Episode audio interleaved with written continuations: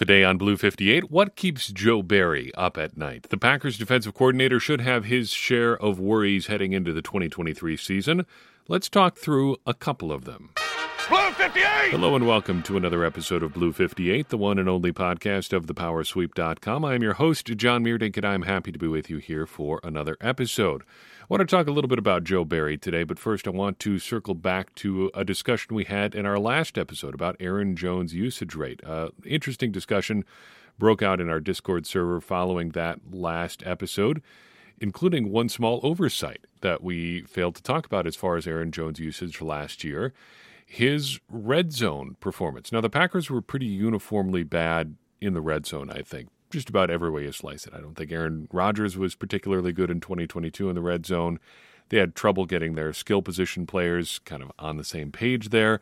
And just looking at their their skill position guys, they don't have a they didn't have a lot of guys last year who could really be effective red zone targets. The tight end position was really not set up to create mismatches in the red zone between the youth and, exp- and inexperience at wide receiver. You didn't have a whole lot of options there unless you wanted to go with Allen Lazard and Randall Cobb, and making plays in the red zone is really not their game at this point in their respective careers. That's never really been what Allen Lazard has done. He's always been more like a a setup kind of guy. Uh, he's the guy you use to get down the field toward the end zone, and then Davante Adams or whoever takes over from there. But Aaron Jones in particular seemed to be a little bit off his pace in 2022. That's the that's the thinking at least. Does that actually hold up? Generally, yes. Compared to 2021, not necessarily, not quite as much as you would think. In 2022, the Packers ran 144 plays in the red zone.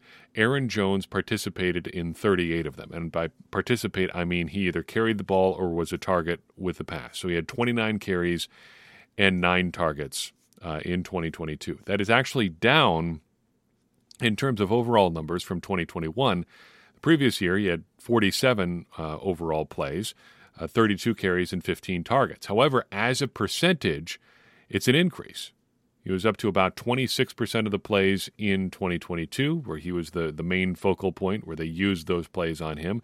That's an increase of just under 23% from 2021. However, that kind of gets away from an overall trend or, or, or, highlights, I guess, an overall trend away from using Aaron Jones in the red zone. Back in 2019, Aaron Jones used a full third of the Packers' plays in the red zone that season. They ran 134 plays in the red zone that year. He had 33 carries and 13 targets, sorry, 12 targets for a total of 45 plays used almost exactly 33%, 33.5% if you want to really split hairs there.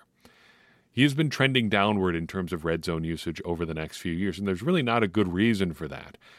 Davante Adams got to be a bigger part of the red zone offense, that's true, but he was still on the team in 2019 and 2020 and even in 2021.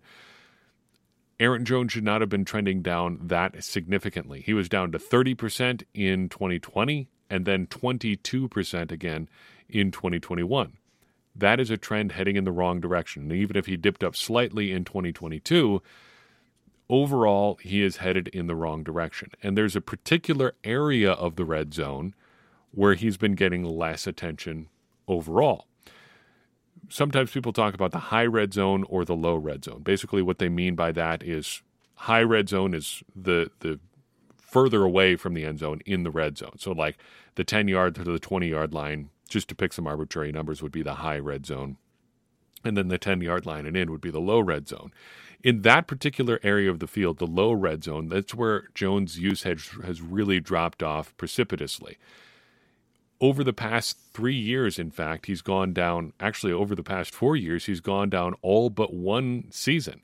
In 2019, he got a full, again, 33% of the Packers' low red zone plays, 19 rushes and four targets. The next year it was down to 28%. The next year it was down to 19%. And then this year it went up slightly in 2022 to just over 20%.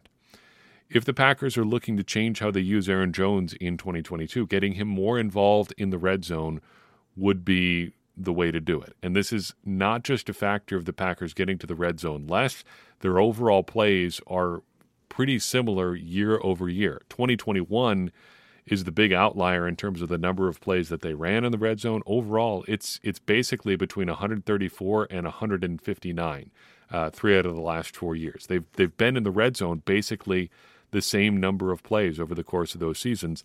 Aaron Jones has just not been quite as involved, and he needs to be more involved if the Packers are going to to play better uh, offensive football in 2023. Let's talk about Joe Barry. I started uh, a mini series a couple of episodes ago called Three Questions, and I've been trying to find a way to land on defense with a couple of these episodes because I feel like a lot of our discussion this offense or this offseason has centered on the offense, and for good reason, to be fair. The Packers traded Aaron Rodgers. They've got Jordan Love. And then three of their top four draft picks in this most recent draft were on offense. On top of that, you've got Aaron Jones coming back. You've got David Bakhtiari coming back. There were and continue to be a lot of things to talk about on the offensive side of the ball. So spending time on that side of the ball does make sense. But there's an entirely different side of the ball that we need to talk about too, what's going on with the Packers defense. And I didn't have three questions about Joe Barry in particular. I, to be honest, have a lot more questions, but they're, they're nothing that should be particularly surprising about Joe Barry in particular. But thinking about Joe Barry doing his job, the question I kept coming back to was what keeps him up at night? What does he think about? What does he worry about? What is he sitting here thinking about in May that he just doesn't have answers for. And I think if you pr- approach things that way, you start to see where the Packers defense could have some vulnerabilities, especially areas where they don't necessarily have a solution or even a way to get to a solution that doesn't involve some really, really drastic things that they are probably not prepared or able to do. This question really crystallized for me when I was reading a piece by Bill Huber today at Sports Illustrated or Fan Nation or whatever they call it now. But he's writing about De'Vondre Campbell and Quay Walker, pointing out that if the Packers are going to improve anywhere internally, linebacker is the place they've got to do it on defense. Let me read to you a, a, a part of this piece, which is titled Defensive Improvement Must Start at Linebacker. Solid title there. Tells you exactly what you need to know. Anyway, he writes It's hard to project improvement on the defensive line with two day three draft picks replacing Dean Lowry and Jarran Reed. It's hard to project improvement at outside linebacker until Rashan Gary is fully back from his torn ACL. It's hard to project improvement at safety without Adrian Amos. It's hard to project improvement at cornerback until Eric Stokes returns to his rookie form. It's hard to project improvement from the coaching staff with Joe Barry back as defensive coordinator. Not that improvement can't come from any and all of those spots. Maybe defensive tackle Devonte Wyatt will be a second year stud, and outside linebacker Lucas Van Ness will be a rookie sensation. But where there is an obvious potential for improvement, perhaps even a likelihood, is inside linebacker with the tandem of De'Vondre Campbell and Quay Walker. And I really like the reasoning here. It goes on for a lot of very well made points and things like that, but the overall thrust here is that if the Packers are going to have any significant internal improvement on defense, linebacker is the place where it needs to happen. We did a pretty in depth dive on where De'Vondre Campbell and Quay Walker came up short in 2022 earlier this offseason. And if you look at just about every major metric that you could possibly use to track linebackers, they were well behind the top performers in the NFL. Coverage grade, depth of tackle, you know, tackling grade. Across the board, just a poor season, I think, generally speaking, from Campbell and Walker. Not to say that there weren't bright spots, and there were for both of them. De'Vondre Campbell had one of the most exciting plays of the year with his massive interception return against Washington. Quay Walker consistently flashed a physical presence, the likes of which we've not seen at linebacker. Shoot, I can't even say when the Packers haven't had a specimen like Quay Walker at linebacker, really, I would say, in the time that I've been closely following the Packers. You're looking at, you know, 90s football for an adequate comparison there. And even then, they don't just, they just do not make a lot of players that have the physical attributes of a guy like Quay Walker. The talent is all there, but the performance was just not there in 2022. And if you just look at De'Vondre Campbell in particular, 2021 was an outstanding year. great, great year. 2022, not so good. Even if he doesn't get all the way back to where he was in 2021, say he's just halfway between 2022 and 2021 for 2023 that's still a significant improvement for the for the Packers defense. And if Quay Walker is even slightly better than he was in year 1 and year 2, say he cuts his ejections in half, that's a significant improvement. But, you know, joking aside, even if he manages to, you know, take just a couple of steps forward, doesn't even fully tap his potential, just being better than he was in 22 is going to be an additional big step forward. So if the Packers, like Huber writes here, are going to improve on defense, linebacker is an obvious place to look. But that brings me back to my question here. If you're talking about things that Joe Barry is worried about, linebacker might be one because if you're counting on internal improvement for this defense and linebacker is your best bet, the question that comes to mind for me is what happens if the linebackers don't improve over where they were in 2022? Say De'Vondre Campbell battles injuries again. Say Quay Walker just can't ramp up the processing speed to where he needs to be to really harness his physical gifts. What does that do for your defense? Leaves you with a pretty big gaping hole in the middle. And with a run defense that was suspect last year and didn't really add a whole lot of you know, run stomping prospects throughout this spring, the offseason, looks like the Packers are going to get run on a whole lot more if Campbell and Walker can't take some steps forward from where they were in 2022. There really is no internal fix there. The second question is kind of related to that. What if Kenny Clark loses a step in 2023? I'm not saying it's likely. I'm not saying any sort of age related decline is imminent for Kenny Clark, but one thing has always been true about Kenny Clark. He has always played a lot of snaps. The Packers have never been afraid to have him out on the field a whole lot, and honestly, he's needed to be out there a whole lot. Dating back to 2018, he has never played fewer than 71% of the defensive snaps in a given season, and that season he was down because he missed a few games. He was down to just 13 games played in 2020. Last year it was 78%. 2021 it was 78%. 19, 18, 84, and 83% respectively. He's been on the field a lot for the Packers. We haven't even talked about the 80 special team snaps he played in 2022 as well. Kenny Clark logs a lot of time for the Packers. So, what if he loses half a step? Or what if we're back to 2020 and he misses three games? Or you know, like he's had a couple of recent seasons, just some injuries.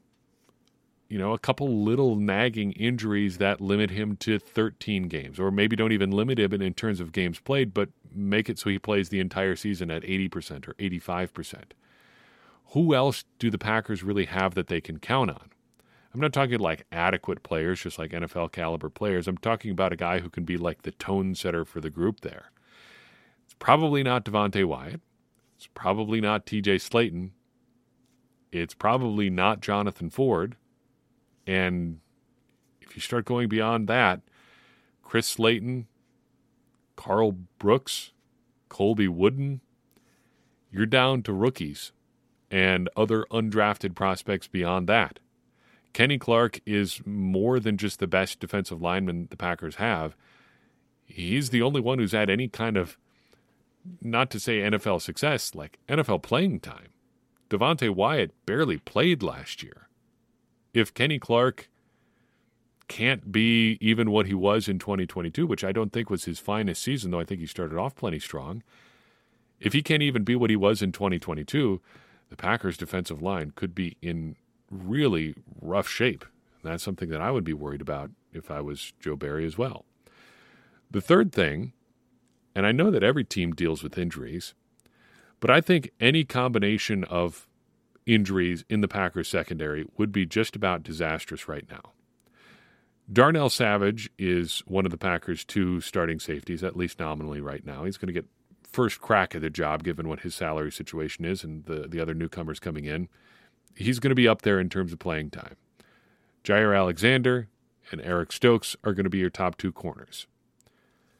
But other than that, it's a bunch of newcomers, and it's a bunch of guys that have not been super solid contributors elsewhere. And Rudy Ford is in there too. We shouldn't shouldn't let him you know escape this conversation. He was solid at times last year, though really couldn't sustain some of the the hot streaks that he had. But if the Packers lose one of those guys that they're counting on to be starters, even Darnell Savage, you're getting pretty far down your depth chart already. And we're barely, you know, barely scratched the surface in terms of injuries. Two of those guys go down. Good luck. It's a bunch of essentially no name guys with respect to Mr. Simone Biles himself, Jonathan Owens. I mean, he did lead the Houston Texans in tackles last year for whatever that's worth, but it's a lot of guys that are on second and third NFL chances. There is not a lot of depth in the secondary, and any combination of injuries, even to some of those newcomer guys, puts your depth in a really, really rough spot. Finally, maybe it's something that NFL coaches become immune to over time. Maybe not, given the nature of this business. I don't know. But we don't really know what Joe Barry's contract situation is like. But given what we know about how most non head coach contract situations work, stands to reason he is on the third of three years as far as his contract goes. We saw this play out with Jerry Gray recently. He was on a three year cycle with his contract. His contract expired, he left. We saw this with Mike Mike Pettine. He was on a three year cycle. His contract expired and he left.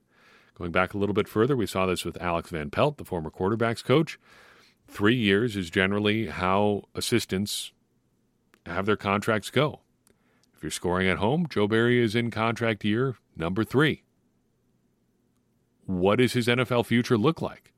What does he have to do to secure his NFL future? you can make jokes about getting the job for you know good reasons or bad reasons, or point out that he got jobs for good reasons or bad reasons. But at some point, that luck is going to run out. And if it's me, I'm wondering what I have to do to make sure that that luck continues. I don't know how you fix the Packers defense schematically with as many different changes as they've had on that side of the ball, with as many, you know, different guys coming in and out, the secondary turning over, Rashan Gary being injured, Eric Stokes being injured, the general lack of talent on the defensive line that we've talked about. At, cert- at a certain point, human nature has to come into the factor, has to factor in there.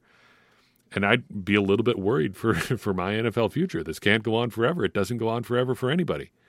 Even Bill Belichick is going to be without a job at some point, probably by his own choice, but the clock is ticking on everybody who works in the NFL what is Joe Barry going to do in 2022 to make sure he's get or 2023 to make sure he's getting an NFL paycheck in 2024?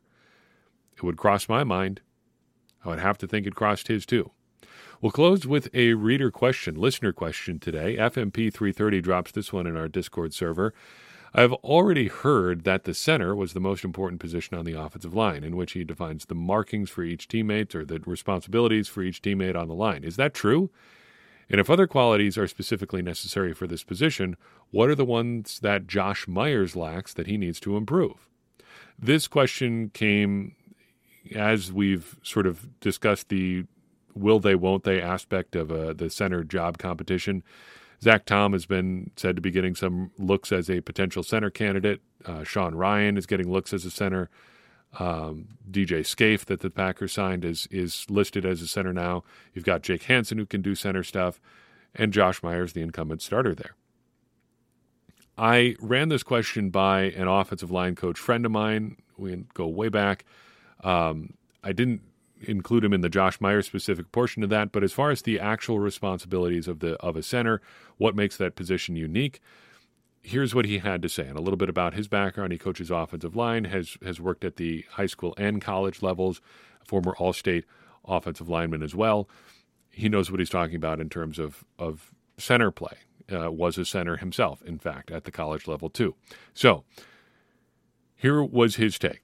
What are the you know unique skills and abilities that a center needs to have? You know what is he doing in terms of the the down in down out responsibilities? His answer The offensive system will determine how involved the center is with audibles, assignments, and blitz pickups. For most power running teams, it is very much on the individual lineman to know and be responsible for their assignment and spreads into neighbor accountabilities, like tackles calling out to a guard to inform if a combo block turns into a solo because of a walk up linebacker or a shifted defensive end. In pass blocking, some teams even assign their own blocking structure. I would say that every system from there adds responsibilities to the center in terms of what they need to know and a mapping out of the blocking scheme for the rest of the line. As far as the other qualities goes, first a consistency in their shotgun and pistol snaps. No other athlete is held to the same 100% center that a, a standard that a center has to be at. Two, the ability to read and, and remember the defense and suggest adjustments to the coach. And three, this is a unique one that I haven't talked about with other coaches, but I believe there are two very important roles that the line has to designate. Everyone knows that there is a leader, the one that the rest of the line and even the skinny people will follow. Side note, he likes to call the quote unquote skill positions the skinny people because, well, they're skinnier than the offensive linemen, but he doesn't like the term skill positions. He prefers the big guys and the skinny people. Anyway, even the skinny people will follow because of their leadership. I believe that there is also a person that embodies the heart of the offensive line. The leader is someone that everyone will follow directions for, but the heart is someone that the rest of the line will want to give up uh, in tough games or situations. But if the heart is still standing, they'll push through. That's an intangible. It only comes out in the roughest games or on the worst conditioning days, but more often than not, it is the center. So a lot to chew on there. You've got a lot of specific responsibilities as a center, but you also need to be kind of just the de facto leader, you know, right behind the quarterback because you have so many of those responsibilities. This is tracked with my own observations as well. The center just gets a lot of attention because of being the pivot of the offensive line. Your blocking schemes often will shift one way or another based on who the center can pick up, where the Mike linebacker is. Your responsibilities build out from there based on the center's direction. As far as what Josh Myers needs to improve there, the intangible stuff is is a tough one to really call out. We don't know what things are like behind closed doors, so we can't really speak on that all that much. And I think if he manages to hold off whatever challenge may be coming his way this summer, whatever the case may be, as far as how real that position battle actually is, that would do, I would think, something as far as giving him the bona fides he needs to be a, a leader in the locker room for the Packers. And, you know, as an aside, he's got essentially two years of starting experience here. That puts him as one of the elder statesmen on this, you know, particular Packers offensive team. You've got David Bakhtiari, you've got Elgton Jenkins, sure, but beyond that, the long tenured guys on the offense are Jon Runyan and Myers and only technically Jordan Love, but that's really about it he is one of the more experienced guys on this offense. So if he can win his job or secure his job this summer, I would have to think in terms of leadership type stuff, that's got to count for something. As far as the more tangible stuff, I think uh, our coach friend here makes some good points as far as you know the gap versus man versus zone responsibilities coming down to the center and getting people lined up there. That's I think something where you could see potentially a little improvement from Myers just an absolute guess here, though. The Packers have been doing some more gap stuff, uh, getting people, you know, al- aligned and and handled from that respect. Uh, could be something that he could uh, improve on. Uh, but I think in terms of some of the just the blocks that the Packers are asking him to do, there there is a little bit more responsibility on the center, the way that they have been running their offense the last year or so. He had to make some outrageously difficult blocks in 2022. Some things that know, I've, I've watched a couple offensive line gurus out there. Brandon Thorn, in particular, noted a couple times the Packers had him doing some really wild and wacky stuff in terms of the reach blocks they were asking him to make on some of the runs that they were making, just going a couple of gaps over to get in front of a nose tackle already shaded outside of his gap. Just really tough stuff for Myers. And uh, it's one thing to say that's hard and, you know, try to give him a, you know, great amount of curve for not being able to make it. But on the other hand, this is the NFL like you can't just say well it's hard i can't do it. Yeah sure but this is what they needed you to do you got to be able to get it done and if you can't they'll try to find somebody else who can and i think that's why myers finds himself maybe in the position that he's in. But again this has been one of our long running questions. How real is this offensive line battle this center battle anyway? We'll find out here in a month or two exactly what that's going to look like but you have to think there's at least something to it given how many candidates the Packers have mentioned as far as guys taking some center reps. So there are some of the responsibilities there, are the things that the Packers you know, might be asking of Myers and how he could maybe live up to them a little bit more.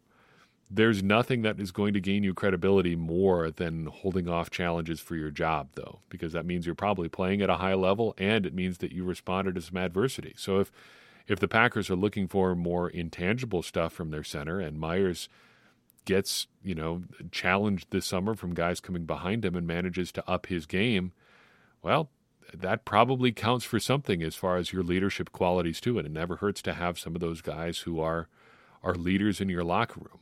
That is something we've tried to to talk a little bit about in some inelegant ways, maybe over the past couple of years, but culture and leadership and things like that, they do matter.